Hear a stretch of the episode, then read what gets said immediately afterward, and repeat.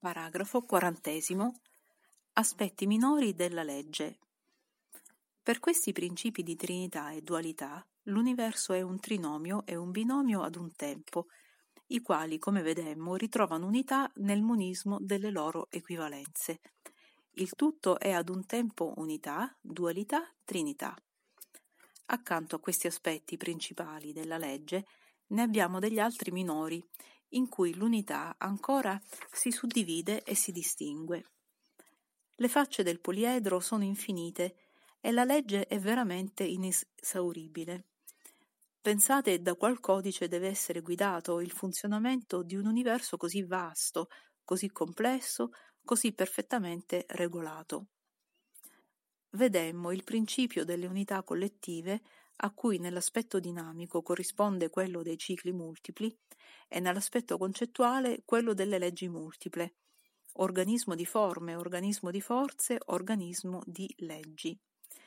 Anche nel suo aspetto concettuale l'universo è un organismo e la legge che come vedemmo si scompone in principi minori, qui si ricompone in maggiori. Principio di divisibilità e ricomposizione che ritrovate evidente nell'universale possibilità di analisi e sintesi, dalla chimica alla filosofia. Principio di riunificazione in cui si equilibra il principio della suddivisione. Un principio che guida la forma nell'ascensione evolutiva, opposto a quello delle unità collettive e ricomposizione, è quello della differenziazione, per cui l'evoluzione avviene per passaggio dall'indistinto al distinto, dal generico allo specifico, al particolare, dall'omogeneo al differenziato. Questa tendenza alla moltiplicazione dei tipi, alla suddivisione dell'unità, trova la sua controspinta compensatrice con cui si ricostruisce l'equilibrio nella tendenza alla riorganizzazione e riunificazione data dal principio delle unità collettive, riorganizzazione che implica una continua progressione in complessità. Queste leggi sono forze e tendenze che costituiscono come un istinto un bisogno di divenire e di essere secondo quel dato principio. Esse si accoppiano spesso per contrari, bilanciandosi così in perfetto equilibrio. Un altro principio che la legge di evoluzione implica è quello di relatività, poiché solo ciò che è relativo può evolvere. L'evoluzione non è possibile che in un mondo successivo finito, progressivamente perfettibile, qual è il vostro. Il principio del minimo mezzo regola l'economia dell'evoluzione, evitando dispendio inutile di forze. Il principio di causalità garantisce il concatenamento nello sviluppo fenomenico, derivando l'effetto dalla causa, antecedente e conseguente, lega in stretta connessione i momenti successivi del divenire. È questa legge che segna il ritmo del vostro destino. Parallelo al principio di causalità è quello di azione e reazione. Osservate questo dualismo attivo-reattivo nei fenomeni sociali, che non progrediscono rettilinei, ma per, un, ma per una via tortuosa di spinte e controspinte, che vi ricorda il percorso dei fiumi. Veramente essi avanzano come una corrente oscillante fra le due rive del bene e del male. Ogni posizione, ogni conquista, ogni affermazione è portata fino alle ultime conseguenze, fino all'abuso. L'uomo in perfetta incoscienza non sa arrestarsi che là dove la legge di reazione eleva una diga. Ma anche la reazione giunge poi fino all'abuso, fin là dove la stessa legge eleva una nuova controdiga e respinge l'impulso. L'uomo assolutamente ignaro e passivo di fronte alla legge è del tutto incompetente a guidarsi da sé. Credete voi che siano i governi, i parlamenti che guidano i popoli? No, essi non sono che un esponente. E la storia, anche in periodi di anarchia, va avanti da sé sapientemente, guidata dalle forze occulte che la legge contiene. L'uomo è sempre costretto, per sua salvezza, in un ritmo che non sapendo egli comprendere chiama fatalità. Questo è, ad esempio, la storia della Francia da Luigi XIV alla rivoluzione, a Napoleone. Non si corregge abuso che con l'abuso. Diceste che la ricchezza è un furto, ma solo per rubarla. Siete virtuosi solo per perseguitare gli altri in nome della virtù. Così ricadete sempre sotto il peso delle conseguenze delle vostre azioni e mai spezzate il ciclo degli errori. Così di abuso in abuso la corrente si muove e nessun uomo è senza colpa, e là dove crede di dominare e di vincere non è che un automa in seno alla legge, che ad ogni svolta gli dice basta. Questo è il pericolo che minaccia la vostra civiltà meccanica. Guai a voi se abuserete della vostra nuova potenza, abbandonandovi agli istinti dei tempi passati, se voi, disponendo di tali mezzi di distruzione, non rinnovate tutta la vostra psicologia, siete perduti. Spesso nell'organismo delle leggi alcune si toccano, si completano, si continuano a vicenda. Così dal principio di causalità si passa a quello di continuità, per cui la derivazione conseguenziale è ancora più strettamente legata alla sua causa per continuità natura non facit saltus. Contiguo è il principio di analogia o di affinità che abbiamo già notato e applicato nella stegiogenesi, per cui come tutti i principi si somigliano sullo sfondo comune del monismo o unità di principio universale, così le cose hanno caratteri in comune che permettono il raggruppamento in unità collettive. Solo tra affini sono possibili contatti, scambi e fusione, e in questo caso l'affinità risponde al principio del minimo mezzo. Ne vedete un esempio nella formazione del vostro pensiero. Lo sviluppo concettuale di minore esistenza è quello che procede per connessione di idee. Il pensiero è vibrazione e si trasmette per onda, la quale eccita solo le vibrazioni delle onde affini. Ciò che desta nella vostra coscienza o memoria un'idea è precisamente la presenza dell'onda dell'idea affine. Quando non vi riesce di ricordare, l'idea è latente, in potenza nella vostra coscienza, è semplice capacità, attitudine a rispondere, come un strumento musicale che nessuno tocca. In questo stato l'idea è in riposo, non vibra. Voi non la sentite, è fuori di quello stato di vibrazione che voi chiamate coscienza. Una vibrazione affine per tipo e lunghezza di onda la desta spontaneamente, mentre un'idea diversa e lontana, per quanto logicamente e sistematicamente vicina, non potrà mai risuscitarla. Il generale principio di ordine si distingue col principio di dualità diventando legge di simmetria legge di compensazione, legge di reciprocità. E nel movimento diventa ritmo, per cui l'universo funziona tutto per ritmi, dai fenomeni astronomici agli psichici, dai fenomeni chimici a quelli sociali. Ritmico è il divenire, periodico il trasformismo in tutti i campi, è l'evoluzione che distingue le forme e differenziazione anche di ritmi. Il principio di ordine è principio di equilibrio. Vedete come nell'universo non solo tutto sia al suo posto, ma si equilibri spontaneamente. Guardate come in un mondo così complesso ci sia un posto per la vostra fatica, proporzionato alle vostre forze. Il caso non può produrre simili equilibri. Ed è questa proporzione che, se non vi garantisce l'ozio, si garantisce la vita, che se vi impone uno sforzo adeguato, vi assicura l'indispensabile. E le posizioni belle o brutte che voi occupate non sono eterne, ma anche la durata dello sforzo o del riposo è misurata e proporzionata. In queste leggi troverete la ragione di tanti fenomeni che vi toccano da vicino.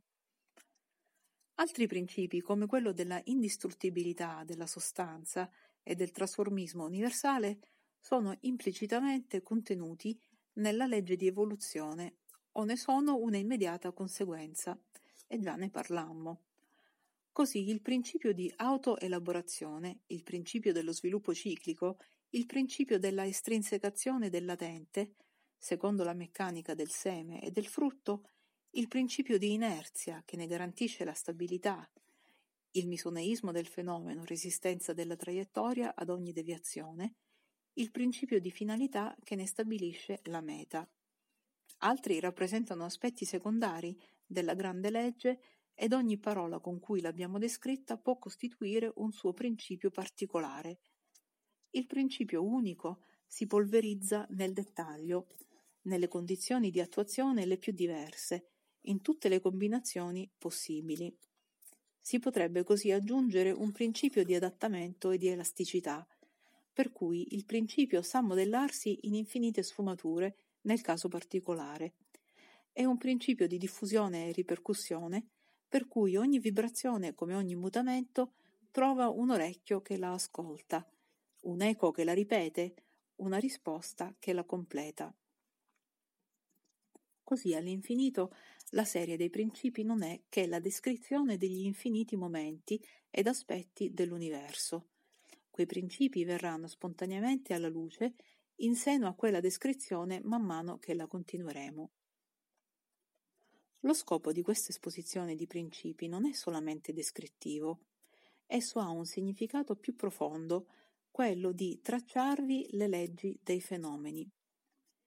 Fissato nel principio, stabilito che in tanti casi esso risponde a realtà, esso non solo si può estendere per la legge di analogia a tutti i fenomeni, ma quando di un fenomeno non vi è visibile che è un tratto del suo divenire, voi potete completarlo, definirlo e descriverlo anche là dove esso sfugge all'osservazione diretta.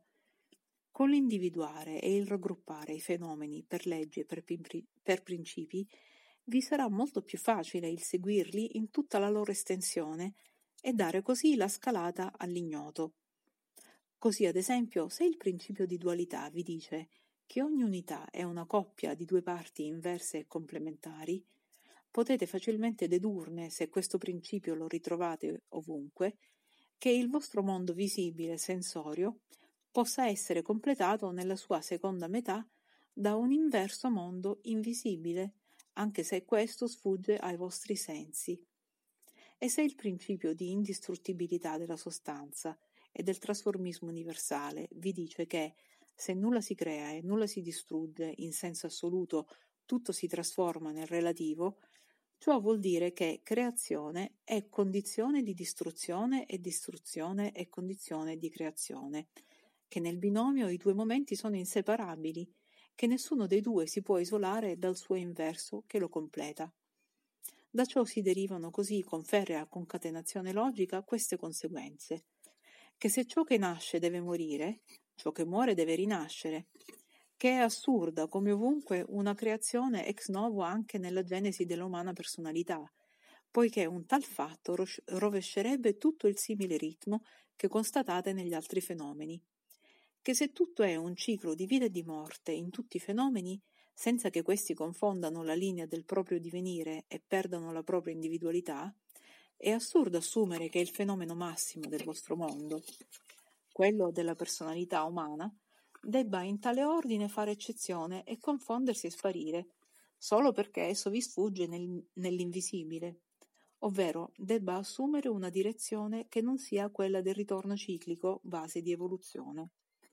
Non importa se voi non toccate direttamente con mano, vi impongono queste conclusioni la legge di equilibrio, il principio di dualità, il principio di distruttibilità e trasformismo, il principio di analogia, combinati insieme e che obiettivamente potete controllare esistere come leggi dei fenomeni.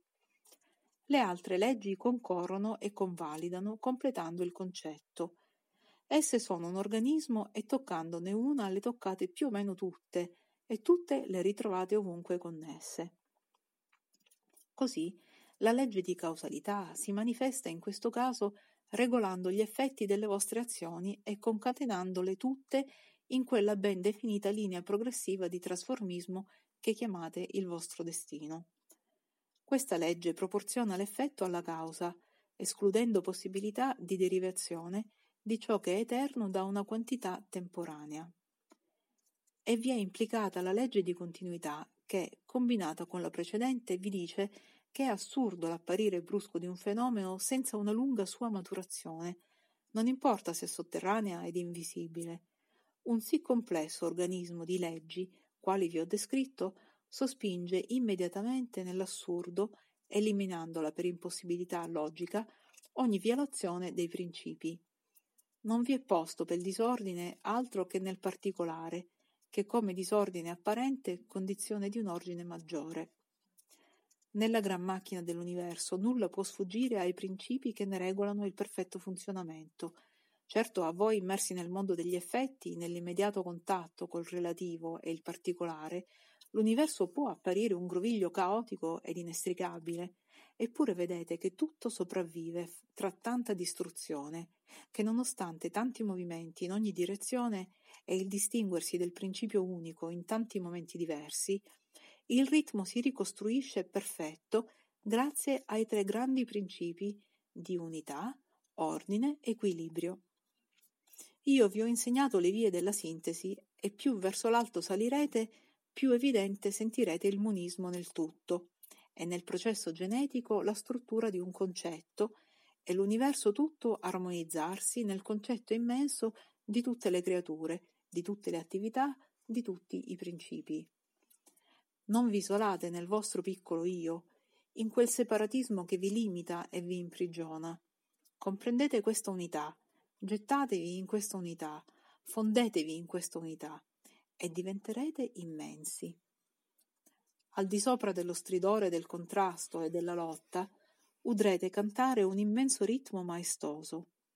Come la forza di gravitazione lega indissolubilmente le unità fisiche roteanti nello spazio, Così l'unità di concetto direttivo lega tutti i fenomeni in una indissolubile solidarietà, rende tutti gli esseri tra di loro fratelli.